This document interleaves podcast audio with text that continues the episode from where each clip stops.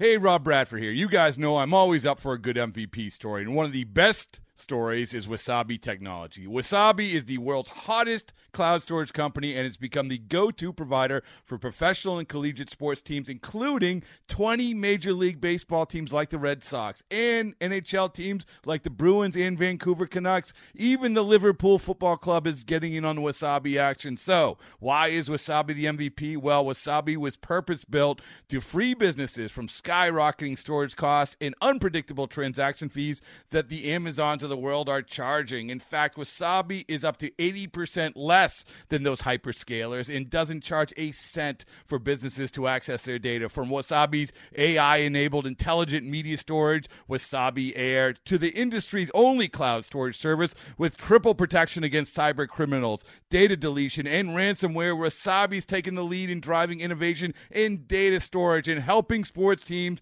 to unleash the power of their data. Wasabi, another Boston based championship team. The Rays Radio Network proudly presents This Week in Rays Baseball. Drilled to center field and deep. Back on it is Eaton. To the track. To the wall. It's gone! Evan Longoria with a two-run home run to straightaway center. And he gives the Rays a 6-4 lead here in the ninth. Coming up, we'll recap the action from this past week, take a look around Major League Baseball, and sit down for in-depth interviews with the biggest names in the game. The 2-2 now. Check swing on the slider. Strike three. Chris Archer jumps off the mound and bounces his way to the dugout. Here's your host, Neil Solondz. Hi, everybody, and welcome to our first full show in 2016. If you are new to this program, welcome aboard. This really is a unique look every week at Rays baseball from soup to nuts. Now, this time around, we're on location at the beautiful Guy Harvey outpost of Tradewinds Island Resorts on St. Pete Beach. And among the guests you'll hear from on today's program, outfielder Kevin Kiermaier, principal owner of the Rays, George Sternberg, plus learn a bit more about Allie Forsythe and Anna Boxberger, who this year head up Rays Wives. You're listening to This Week in Rays Baseball. When we return, you're going to hear from Kevin Kiermaier and what would make 2016 a success for KK. Find out right after this.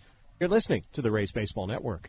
We continue on This Week in Rays Baseball, and for our first full program of 2016, our featured guest is one Kevin Kiermaier. And Kevin, it's amazing to me how far things have come for you in a few short years' time. I mean, next weekend, you're going to have two, not one but two giveaways that are tied to your name: uh, the the platinum glove bobblehead, uh, and also the glove. If I would have told you when you had just got drafted that you're going to be not only at the big league level, but they're going to have giveaways tied to you, what would you have told me? I would uh, I would have had to take a few steps back, definitely. Um, I the way I still describe my career thus far is just it can be very surreal at times, and even though all of this I feel is meant to be, and I worked my way to get to this point, it's still um, a little crazy to think about. You know, all these promotions that the Rays do with, with me and my name, and um, you know, the Gold Glove, Platinum, all this stuff. It's so cool, and I think um, anytime a player gets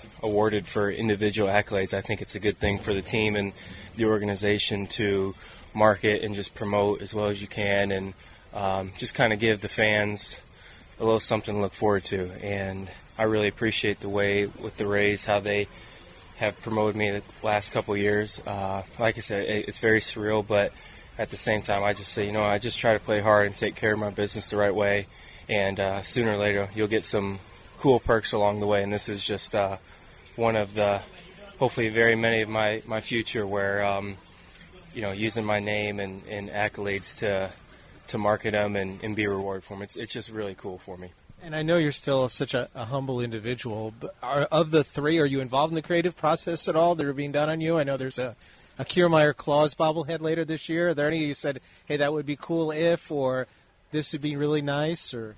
The only thing I can think of off the top of my head is uh, last year when my first bobblehead was given out. They showed me a prototype before the season started, and it had blue eyes.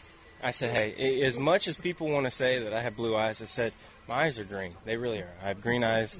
And then, sure enough, they changed them, and they they did a little coloring and all of them, I guess, and told the manufacturer to to make them green. And you know, I just was kind of thinking out loud to them, and they made it happen. But um, that was uh, the only slight adjustment I made to anything thus far. But I'm not I'm not real. Uh, you know, I'm, I'm very loose with all that stuff. I know it's hard to make it look like you and, and certain things like that, but I really don't know what to expect uh, as far as future promotions go and what they're going to think of.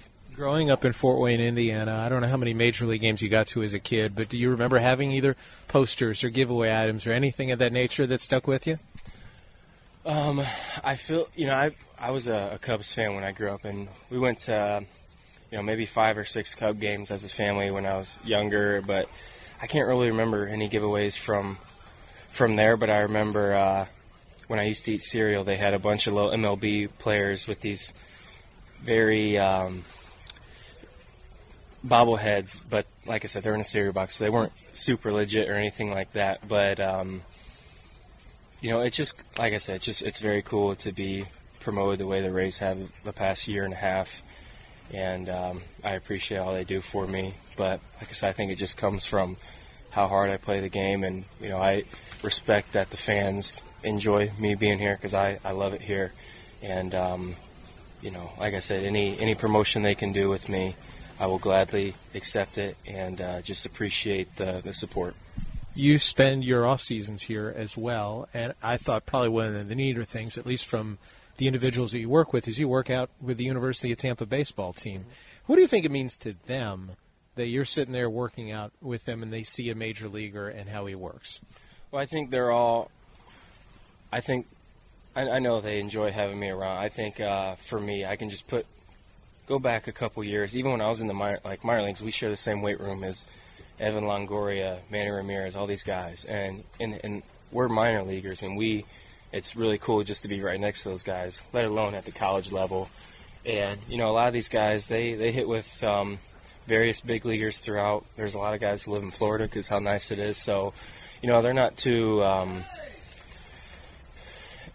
I think the main thing for them is that they just think, you know, oh, this guy's a big leaguer, Gold Glove, like but once once they get to know me, they're like, "Man, you're just normal as can be," and I like that because, like I said, I know where I came from.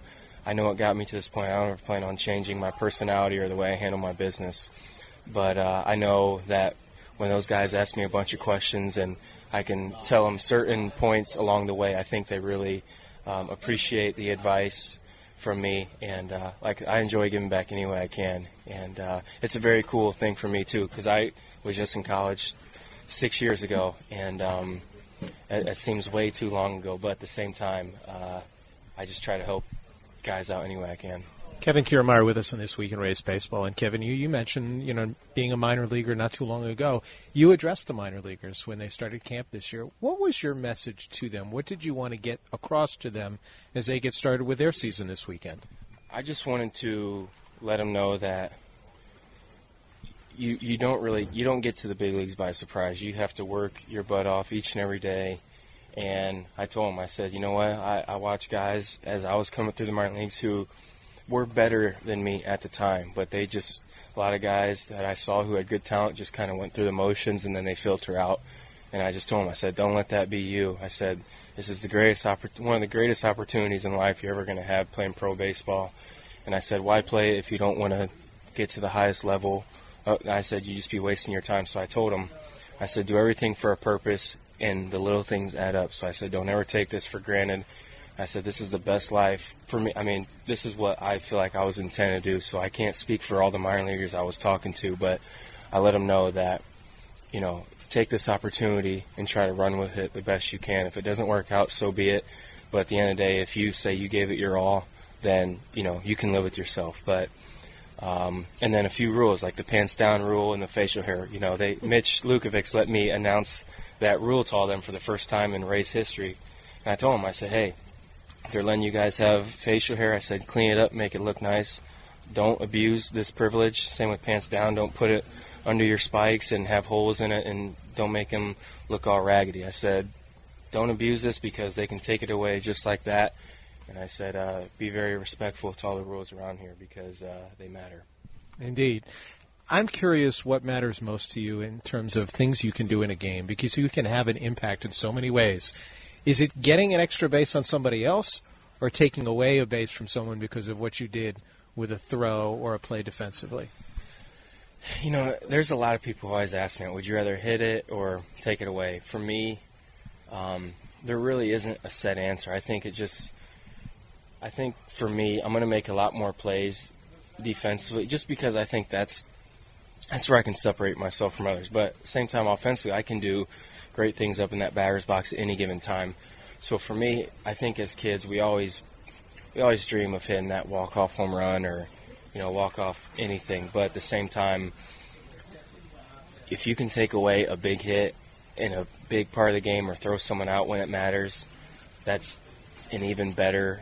Or I don't know which feeling is better. So for me, I, I can't pick one over the other because they feel great. But anytime you can help your team, especially in a crucial moment when you have that clutch factor, I think that's just a great feeling. And uh, you know, I had a few offensively and defensively last year run the bases well, and they all they all feel great and get your adrenaline going. And that's one of the best feelings in, in baseball when you just you can't feel yourself, your feet hit the ground, or can't feel the ball hit your bat because it, it felt so perfect. So those are moments that are irreplaceable.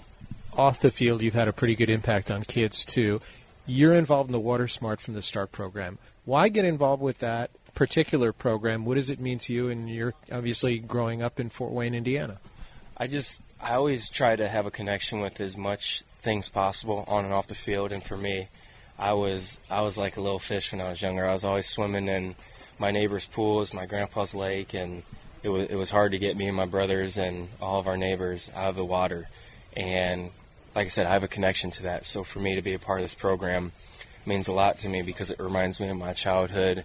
And at the same time, I mean, swimming is such a, a great activity to be a part of. It's it's it's fun. It's good for your health, just being active like that. But also, Florida is the number one state in uh, with drownings year after year, and it's all about you know water safety and, and pre- trying to prevent those as much as possible and educating kids on what to do and what not to do in the water. And um, any like I said, I always I, I love giving back any way I can, and I'm glad the YMCA reached out to me and let me be a part of this program. It's really cool and it's a great message you're sending. And I know you've been able to uh, be involved in a lot of cool messages. I mean, growing up in Indiana, we know what a big Purdue fan you were, uh, and still are.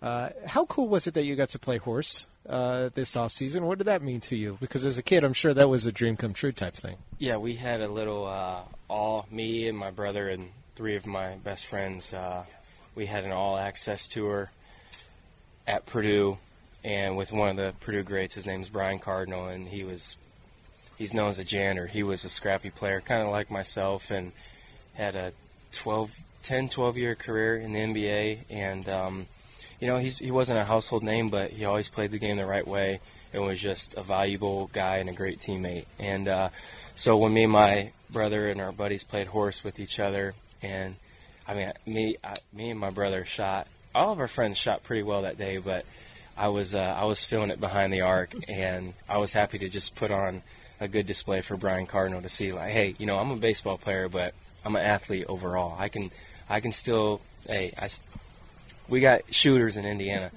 and um, it was a lot of fun. Just the whole that whole day was really cool, and Purdue will always have a special play, place in my heart. But to be out there shooting around there and having all the access is really cool. I don't think anyone doubts your athleticism and the fact that you threw several times in the outfield at 100 miles an hour. Did you ever think of wanting to be on the mound and pitch? I know we've talked about your your moment in high school, but is there ever a moment? You know, every pitcher wants to hit. Is there ever a moment where Kevin says, "Hey, I, someday I'd like to finish out a game if I could"? Yeah, I mean, if we were down by 15 or up by well, usually position players get when when your team is down, so I wouldn't be looking forward to those circumstances. But at the same time, I would like to see what I could. Th- I wouldn't try throwing in on guys. I would see what I could hit on that radar gun consistently, but at the same time not trying to hurt my arm. So I'm always curious of that, and I know I was clocked, uh, you know, a Statcast last year, but I want to throw a pitch and I want to look back at that scoreboard and see what it says. Um, I'm curious, but I, I doubt I ever see the mound, uh, at least for the, the near future. But maybe when I'm older and teams are like, all right, well, we'll throw him out there and see what he can do. Maybe someday, but uh, I don't, I don't think I'll be seeing that mound anytime soon. No, you won't. And, and I know that uh, our fans enjoy obviously everything you do in center field, and you've made it a priority to pl- start at least 150 games this year. If this year is a success, first for you and the team, what things need to happen? Well, I think we, I know we have to be consistent throughout the whole year. Uh, I, I hate talking about last year because it's over with, but at the same time, we showed glimpses of us being really good, and we got out the gate to the start. We won two. We were 10 games over 500, and then we showed inconsistency throughout the whole year, and especially in this division, it's tough um, if you're going to be inconsistent. So for us, we have to win the games where it's three to two, two to one, one to zero, and we we just we need our pitching to keep us in the game, and our offense is going to be good. Or we're going to be so much more improved this year. We just need to buy into each other, and we will. We have a great great group. Camaraderie's exactly where it needs to be right now, and uh, you know I know this is going to be a fun season for us, but um, you know we all want to stay on the field, stay healthy, and contribute any way we can. And um, like I said, just buy into each other and make every game count. Well, good luck in doing that. I know uh, you've given a lot of thrills to Rays fans so far this season, and many more to come. Thanks for a few minutes. Thank you, Neil. Appreciate you. That's Kevin Kiermaier joining us on This Week in Rays Baseball. We continue after this. You're listening to the Rays Baseball Network. Welcome back to This Week in Rays Baseball. I'm Neil Solondz today from the Guy Harvey Outpost of Tradewinds Island Resorts on St. Pete Beach. Certainly has been an interesting first week of the season, to say the least. And joining me now from Baltimore, I would assume he's hopefully warm and in the press box as he joins us. Mark Topkin of the Tampa Bay Time Stopper. Thanks for a few minutes. No problem. A little bit warmer. I'm hiding out here in the uh, booth with Dave and Andy where they have the glass closed. Make sure that's duly noted. and a smart move, I think, on their part based on the, the temperatures early this morning, right at the freezing mark, and probably still not yet, what, much above 40? No, it's still uh, in the high 30s, and it feels like is uh, I think it's ebbed into the low 30s from the 29. That was the highlight of my day so far. How surprised were you, that said, Mark, that they actually tried to get this one going last night, being that Washington, which is not that far away, decided at what 12:30 in the afternoon not to play? Yeah, Andy. I mean, uh, excuse me, Neil. I'm not sure that I, I fully grasp the thought process that the Orioles used yesterday because the best, what was the best case scenario? The best case was it was going to be really cold and really windy and damp and it turned out to not even be that because they got another round of precipitation in there. They finally gave up, kind of put the white flag up around 7:40 when that other wave of wintry mix came in. But I, I don't really understand why they thought they were going to get it in to begin with. And obviously, Drew Smyly, you know, the most frustrated I think among a number of Rays, just because he warmed up and basically you know blew a start because of that. Indeed, and it means that they jumble the rotational pitch against uh, Cleveland. It's kind of a broken up first week because you had uh, no game yesterday. You had an off day, which you knew you had a lot of off days this month. What are the impressions of this first week that are going to stick with you?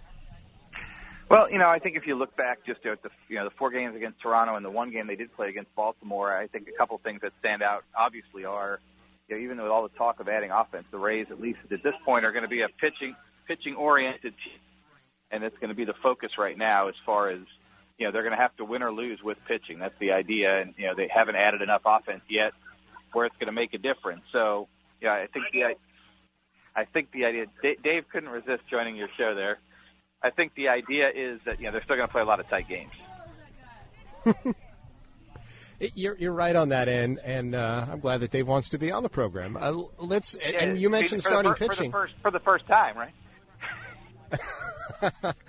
starting pitching wise, um, Chris Archer, I found out today that I was actually either comical or a comedian. Uh, explain what he said this morning, and are you at all concerned by the numbers from him the first two starts? Yeah, you know, I, I understand what Chris Archer meant, and I don't think he meant to imply that you can like start a stand-up career or that you're going to soon need to start a stand-up career.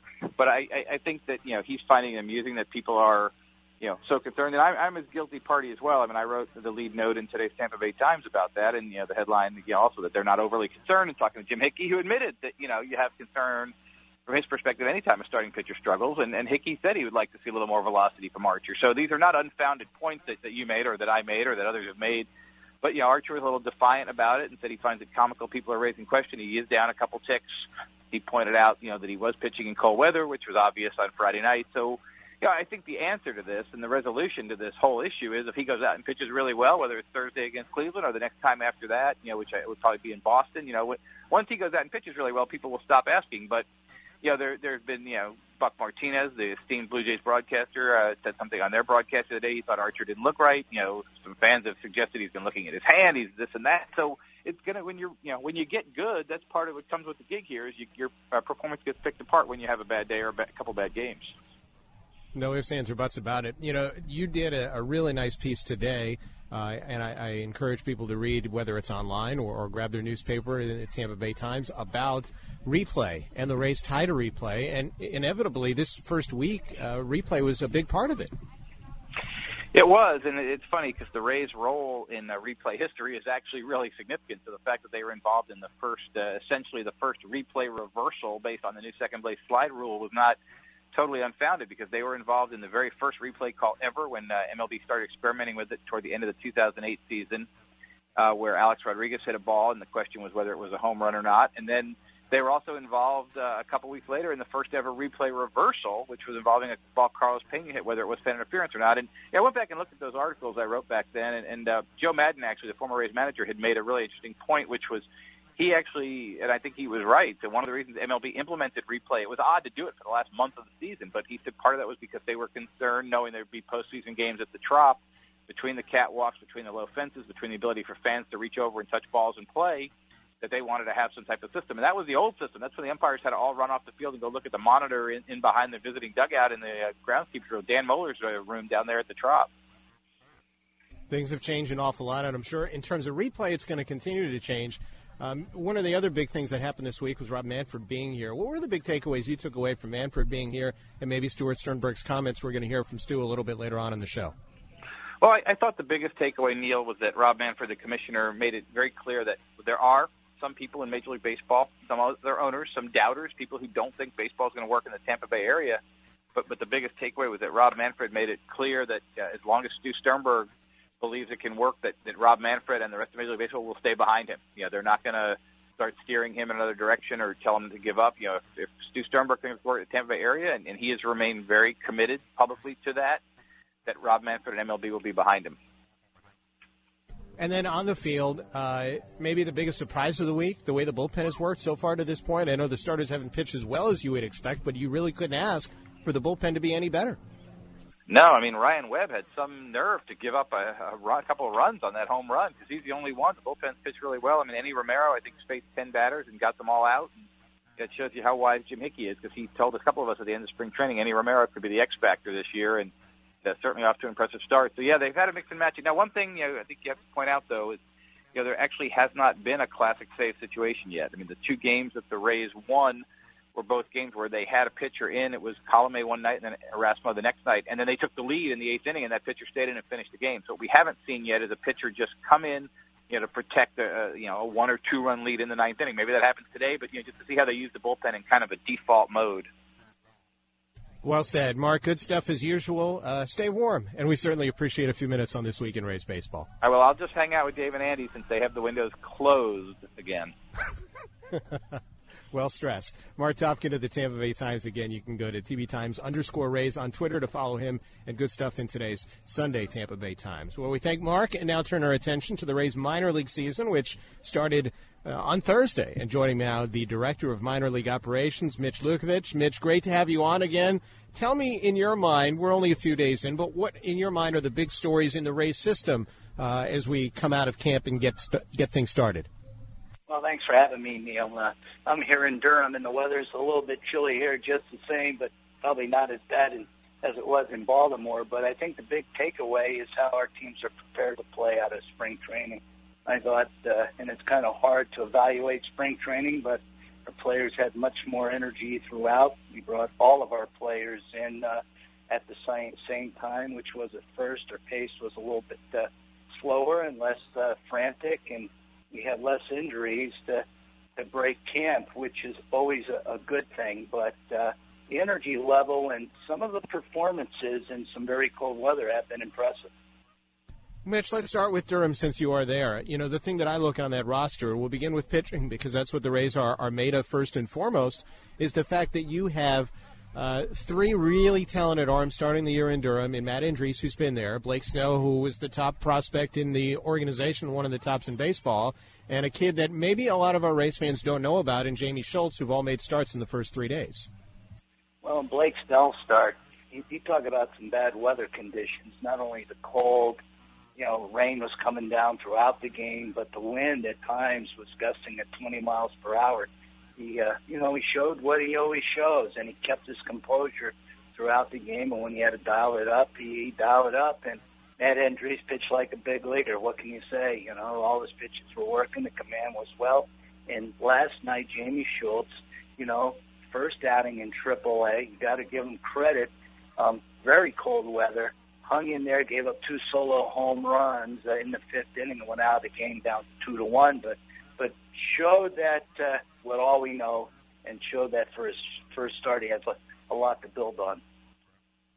And I think, Mitch, the other encouraging thing as you look at your Durham roster is there are a lot of homegrown kids now who are in a position to help the big league club if and when there's a need. Taylor Motter, uh, Mikie Mahtook, uh, Luke Maile, um, and and Daniel Robertson, who you got in a trade. But you look up and down, and you've got a lot of guys who are in position to help if needed. Uh, many of whom came through the system.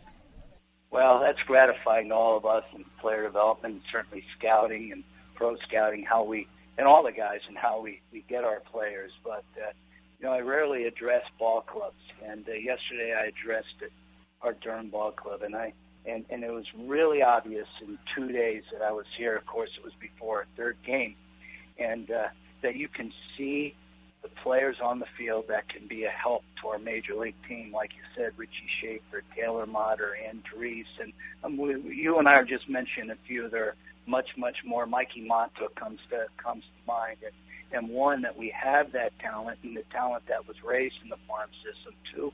It's a very competitive team here, but equally and more importantly, the character, the work ethic, and the approach of, of the mix of six-year free agents plus our our own players that we have signed. It's a it's a wonderful group of young men that uh, we look forward to, you know, playing the rest of the season. Again, we're chatting with Mitch Lukevics, Director of Minor League Operations for the Rays. And Mitch, as we move down a rung to the Double A level in Montgomery, what stands out to me looking at the roster is not only the, the potential in terms of talent, but the youth of the talent with kids like Jake Bauers, Willie Adames, Kean Wong. I mean, they're very young for this league at what, 20 or 21, depending on who we're talking about. That's always good. You know, youth is very important. Uh, skill is even more important, but when you have the youth and the skill, that's a great combo.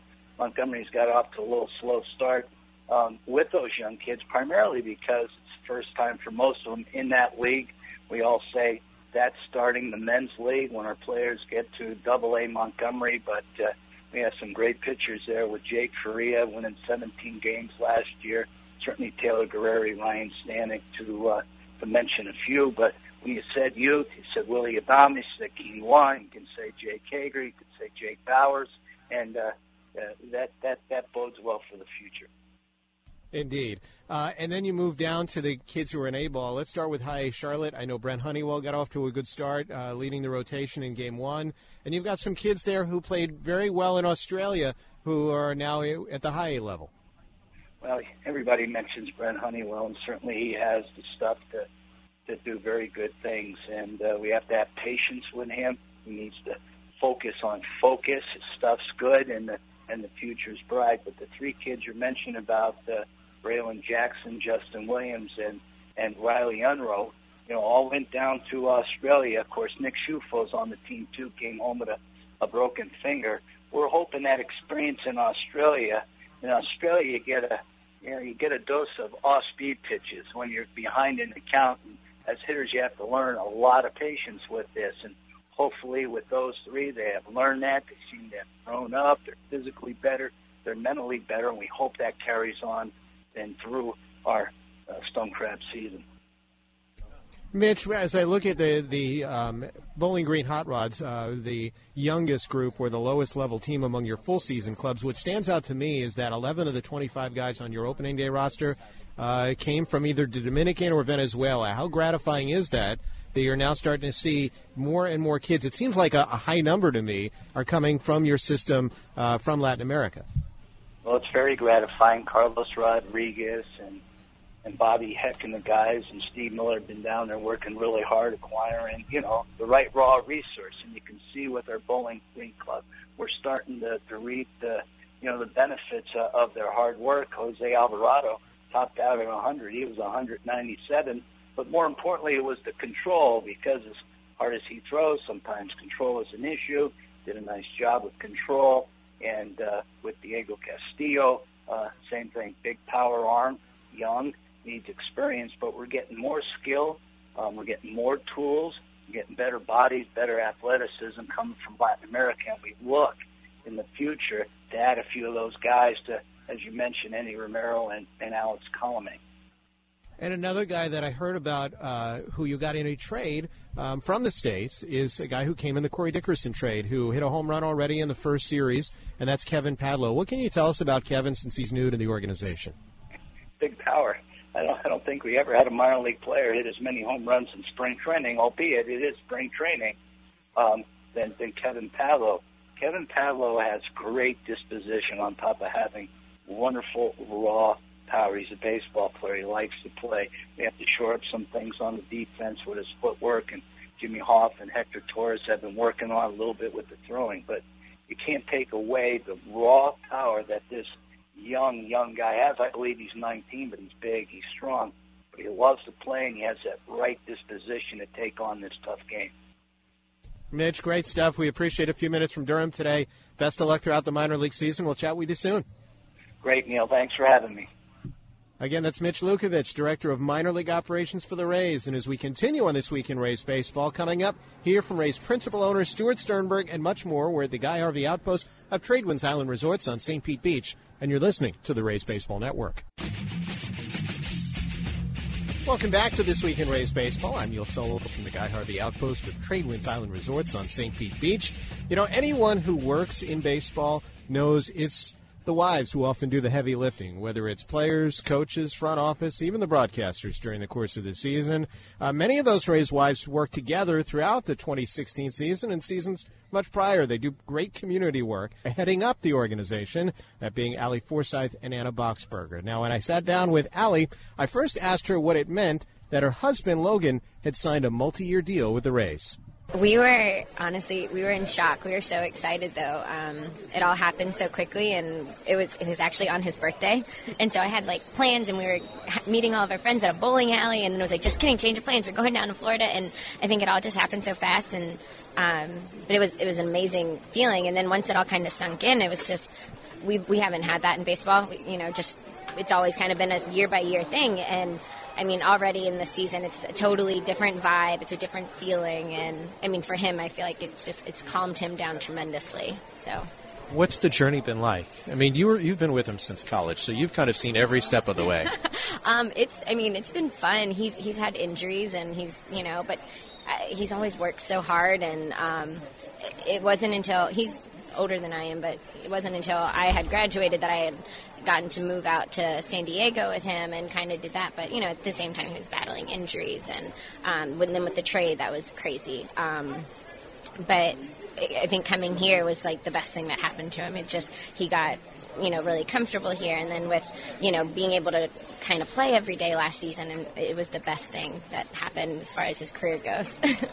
you are a former athlete. You played soccer at the University of Arkansas. He's told me that he thinks it helps to be with someone who kind of understands what he's going through when he was coming back from injury, the grind, that sort of thing. Do you think it, it's a real benefit to your relationship that you've both been through things, uh, you know, athletically? Um, yeah, I think it definitely has to help. Um, there's times where you want to talk, and there's times when you don't want to talk, and I think I can pick up on those pretty easily. And um, but then just also the day in and day out, like long seasons, like I, I get that. I mean, obviously soccer is a lot different from baseball, but um, yeah, I think it, we can relate. I can relate to him and what he's going to because I was, you know, not obviously at this level, but doing it at any point, I think you you kind of feel where they're coming from. And I would think for you personally, it helps to have something that you know you guys know where you're going to be and you can get involved more in the community. So, what are some of your passions and things that you're going to want to do with the Rays Wives this year?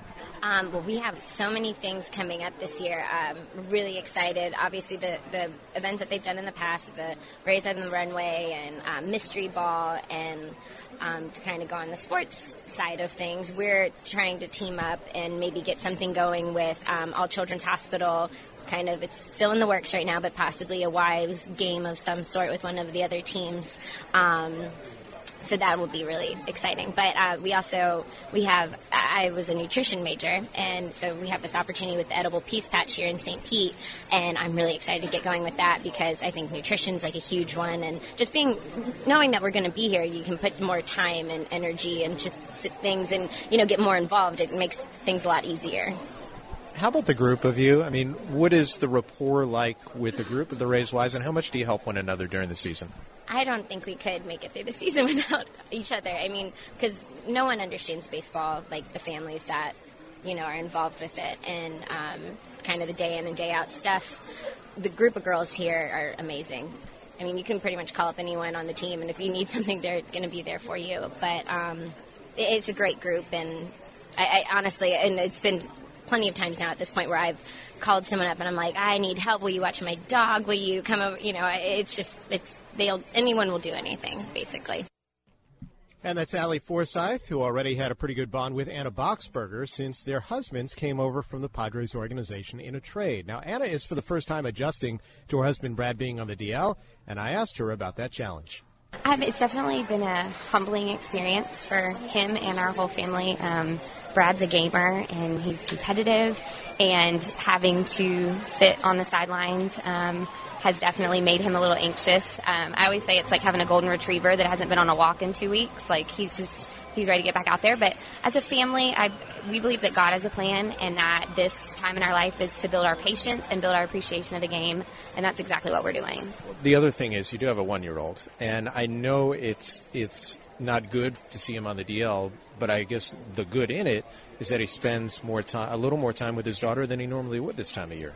Yeah, um, he's able to be there. Um, a little bit more than normal. Um, he has to be at the field a little bit earlier every day to do his rehab assignment, so that kind of um, does cut into the day a little bit and makes her 6:45 wake up calls a little bit more annoying. But um, but yeah, when the guys are on the road, he's going to be able to spend um, some time with her, take her out to the beach and stuff. So so we appreciate that aspect of it for sure. Certainly can understand that from from the standpoint of, you know, you and Allie are both kind of heading up the Rays Wives. Did you know each other when you were with the Padres organization? And how much easier did it make it to come over here if you, in fact, did already know one another? Um, yeah, we actually were really close. Um, Allie and I have a lot in common, and um, we actually were on a group text message the day the boys got traded, and um, a mutual friend of ours kind of broke the news that, that Logan was was going to be coming here, and I jokingly said, "Hope Brad's not next," and it wasn't ten minutes later. Um, Brad was next, so so we already were linking up, and it's made the transition a lot easier for sure and obviously Brad's still very early in terms of his, you know, his major league career. So you have still several years you can end up here with the Rays. So what does it mean to be part of the Rays Wives and be so active? Uh, the wives here are really a unique group. Um, we're all uh, really similar in what drives us. Um, it's an eclectic group. We all have different backgrounds and educations and careers, but um, we're all very down to earth. And so we all click. We all work together to kind of accomplish common purposes. And so being able to stay here and keep this core group of women, um, even the last couple of years, has been really special and really unique. What about your passions? Uh, Allie told me about her being a nutritionist. What are some of the things you enjoy and really truly excited about doing this year?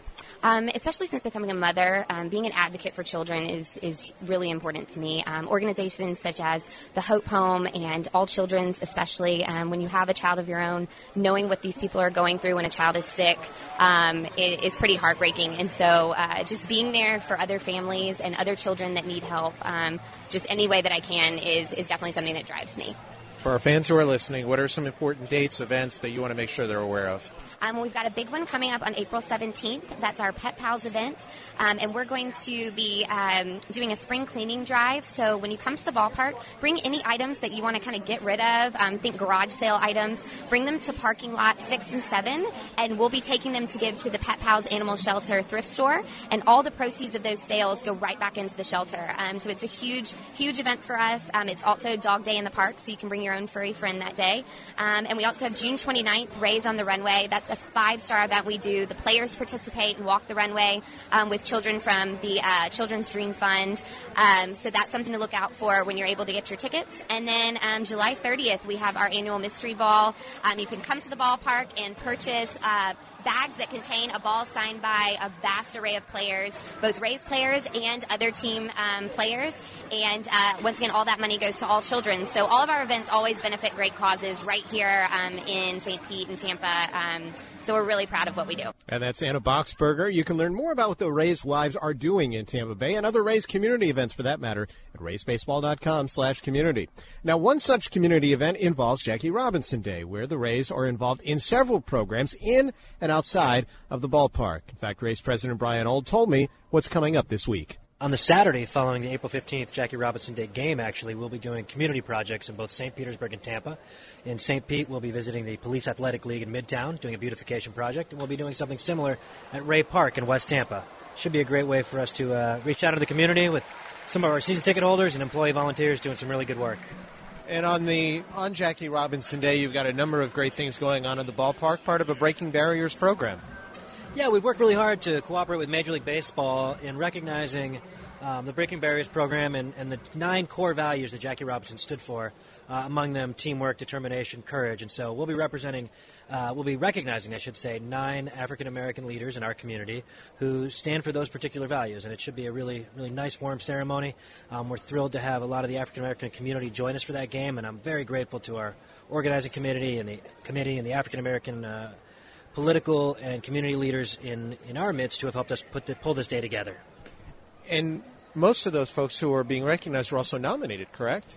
Yeah, each of them was nominated. There was a selection process. It was pretty competitive, actually. There's a lot of uh, great people doing a lot of great work in our community. So we're thrilled to recognize these particular nine on the field before the game and, uh, and have them join us on this great day. And I know if our fans want to be part of Jackie Robinson Day at the ballpark, you guys have also created a special ticket offer for that day as well. I believe that's right. Two tickets for $42. Uh, great seats. We hope uh, lots of fans will come out. Uh, get a couple tickets from us and uh, help us celebrate Jackie's legacy. That's Rays President Brian Auld. Now you can learn more about the plans for Jackie Robinson Day at Tropicana Field and those special ticket offers at raysbaseball.com slash 42. That's the number 42, by the way.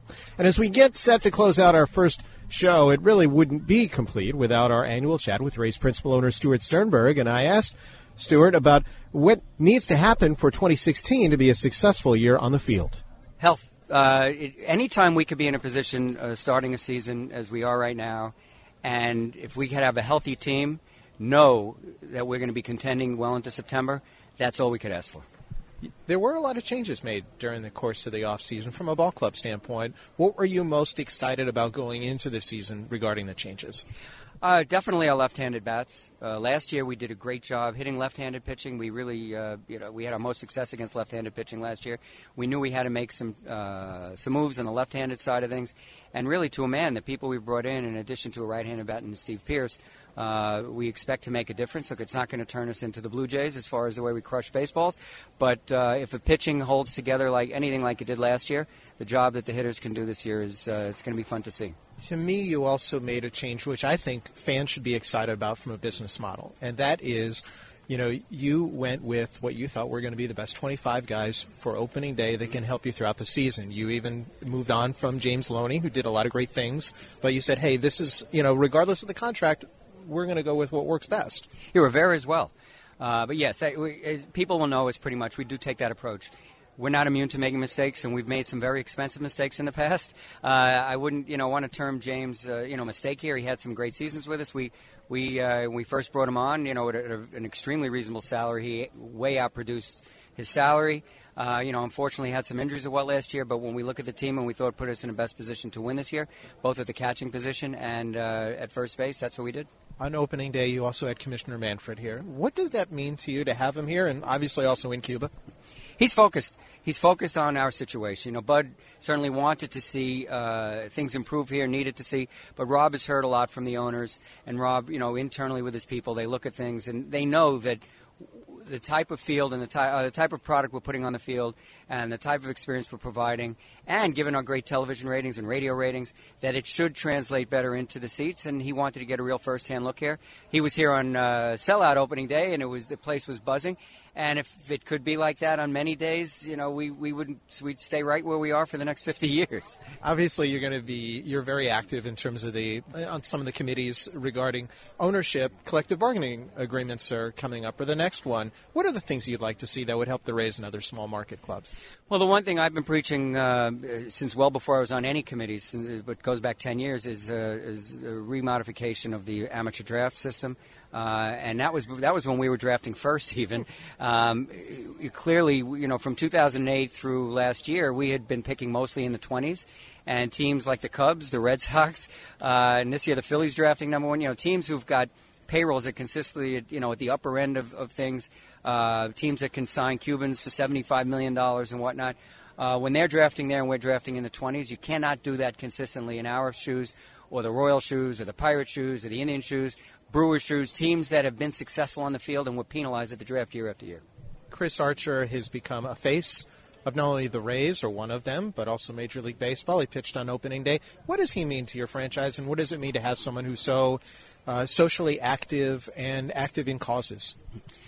It's huge. I mean, obviously, the first thing is the guys have to produce on the field uh, because the fans won't pay as much attention to them, right? If, if Arch last year had been a number five starter and kicking around, all the great work that he did, which he would do regardless, you know, and Chris, uh, it, it, would still be there, would just go a little bit less notice. And the fact that he can set such a great example uh, for the game of baseball and as an individual, especially what he does around here in Tampa Bay, and now he's gone nationally quite a bit on ESPN, on uh, you know during the playoffs, and I think we'll see more of that it's outstanding. And, we, and, Evan has been the same way. A lot of the guys, Kiermaier now, uh, we've been fortunate to have some, as you call, faces of the franchise. And Evan has been with the organization 10 years now. David Price was here for a long time. Um, you know, players have uh, finite careers, and we like to keep the great ones here as long as we can. We now have Evan's restaurant represented here in the ballpark with Ducky's here as well. You know, you mentioned. Uh, you know the the interaction and those guys and how impactful they are. You've had time to reflect now on the trip to Cuba. I know they all enjoyed it. What did you appreciate most about that trip? Uh, other than the fact that there were no cell phones. Uh, it really, I'll tell you, it was startling. It was stark as well. You know how it is you can go through a couple of days with with, with very little cell phone service, and how refreshing it was. But about it, I, I was uh, granted we were sort of uh, handled and put in the best areas, so to speak. But I was very surprised. Um, at how uh, vigorous things were down there, and you know, I don't want to say the economy, but you know how people were generally comfortable, at least the ones we saw. But the thing that really got me the most was the incredible love of the game of baseball. I mean, deeper, as deep as I've ever seen anywhere. Uh, hopefully, it continues to push onward and onward there and throughout the throughout the world. We still haven't announced. I know we've done some great things with the ballpark this year. Haven't announced concerts. So, if money was no object, whether it's your, how about your daughter, who your daughter would want to see, and who you'd want to see at the ballpark? Well, you, you can't say uh, no to Adele or Taylor Swift, right? So, and I tell you, I would like to. I'd like to see them also. So my my daughter uh, would would say yes to those two, as would I. Uh, but uh, you know, on the other side of it, you know, Springsteen would be you know my dream concert to have here, and I actually saw him a couple of weeks back. I'm going to see him again.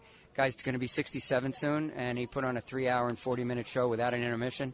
It, I, I hope I. It's crazy. It's just crazy. Great to see at the ballpark. Hopefully, maybe a show like that to come either here or at the next Rays ballpark? Uh, well, we can always dream, right? Absolutely. Thanks, and uh, let's go Rays. Thanks for everybody listening in. And that is Rays principal owner Stuart Sternberg. You know, you can celebrate Kevin Kiermaier's Platinum Glove Award with a special pregame ceremony on Saturday, April the 16th. Fans can get a collectible bobblehead presented by Dex Imaging. You can call 888 FAN Rays or visit RaysBaseball.com today. Rays Up.